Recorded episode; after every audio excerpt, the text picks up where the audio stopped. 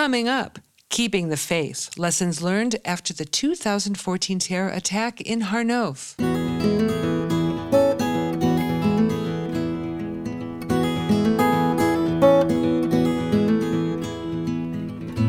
Are listening to At Home in Jerusalem, the podcast on Aish.com. I'm your host, Heather Dean, and this week I'm speaking with Risa Rotman, whose memoir, Terror and Emuna in Harnof, describes the year of upheaval her family endured since the fateful day of the 18th of November 2014.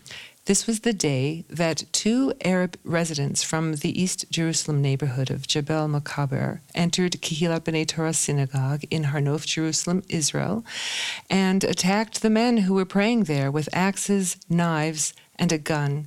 Four worshippers that day were killed, and a Druze Israeli police officer who responded to the scene was also attacked and later died of his wounds. Chaim Rotman, Risa's husband, was left with serious brain injuries from the attack, and he died 11 months later. Risa is in the studio to talk with us about why the word emuna appears in the title of her book and why emuna is so necessary during times of distress. Welcome back, Risa Rotman, to At Home in Jerusalem. Thank you for having me. Your mentor and frequent guest of this podcast, Rebbetzin Tziporah Heller, defines the word emuna as, quote, knowing that everything has one source, knowing that there is purpose and meaning. It means that you are living on one page of an endless book and that the only thing that really matters is what kind of person you choose to become, end quote.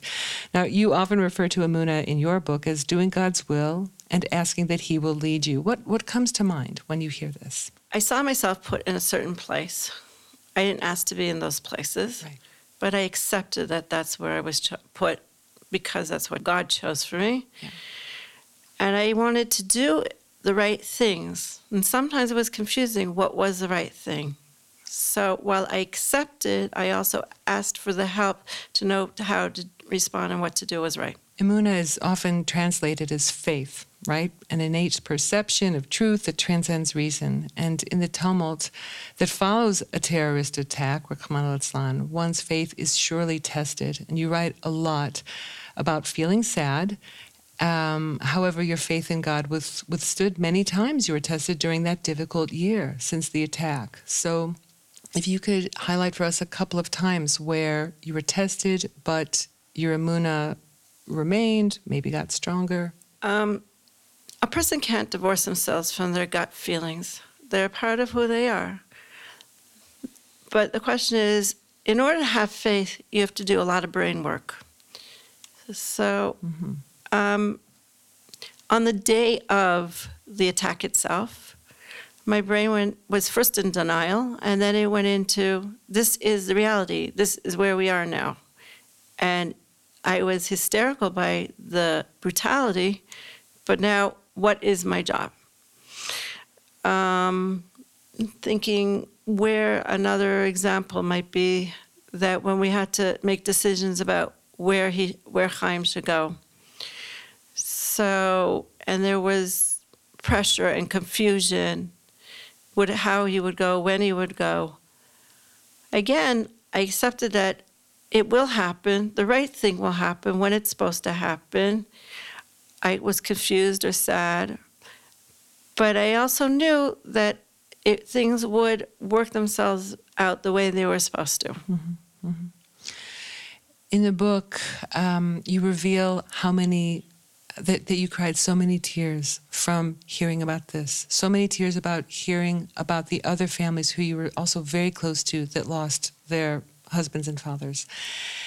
And then another another upheaval would happen, and then in the book, more tears, and on and on, and to the point where the reader sees that you're saying just as you've thought you've cried so many more tears then another bit of it was just like bit of bad news after bad news so if you could walk us through your own mindset of all this bad news going on all the tears that you're shedding through this whole ordeal and again your emuna is there somewhere it's there and you you used your intellect as you hint at to keep it there Um, I—I—it's interesting. I see that I, I definitely cried very strongly on the first two days.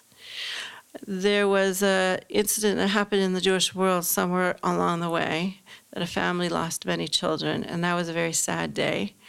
And then the day that I see myself crying a lot was maybe the last week before my husband passed away, mm. which I think was like somehow an internal knowing that things were going to come to an end. So I didn't I didn't think and I've always throughout my life didn't think that we control the events around us mm-hmm. and accepted them. But again, I can't divorce my f- own feelings. Right, I understand. Thank you. Um, being married at the time, but not having your husband at home, he was incapacitated, and a well meaning person remarked that you were in limbo, remember? So you had a sp- surprising response to that, you write about in the book. Right. Somebody wrote, told me that they were in limbo, and I didn't. I was thinking the technical limbo of when's my husband getting moved to the next mm-hmm. hospital, mm-hmm. and so I wouldn't make appointments for that day. But then the reality of her words hit me that my life is not a limbo because my life is exactly where God put me, mm-hmm. and I have to utilize that moment as best as I could and not think about, well, if only and when it will be like. Mm-hmm, mm-hmm. The, there's no such thing as that. Mm-hmm. It's where you are today and now.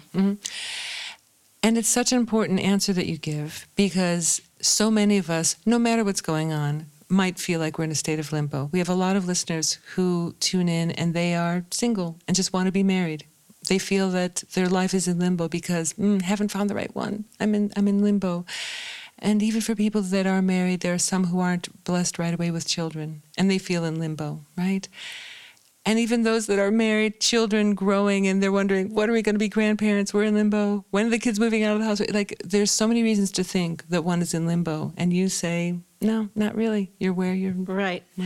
You're there. You're there because you can fulfill yourself in being connected to God in that place, the mm-hmm. place that you are, whether it is you're single or married, married with or without children, mm-hmm. with a child that's developing or not developing the way you want them to, mm-hmm. going on the child moving on to the next stages of their lives the way you would want to. But wherever it is that your place is, that's the place that you can connect yourself to God mm-hmm. then, then and there. Mm-hmm. Beautiful.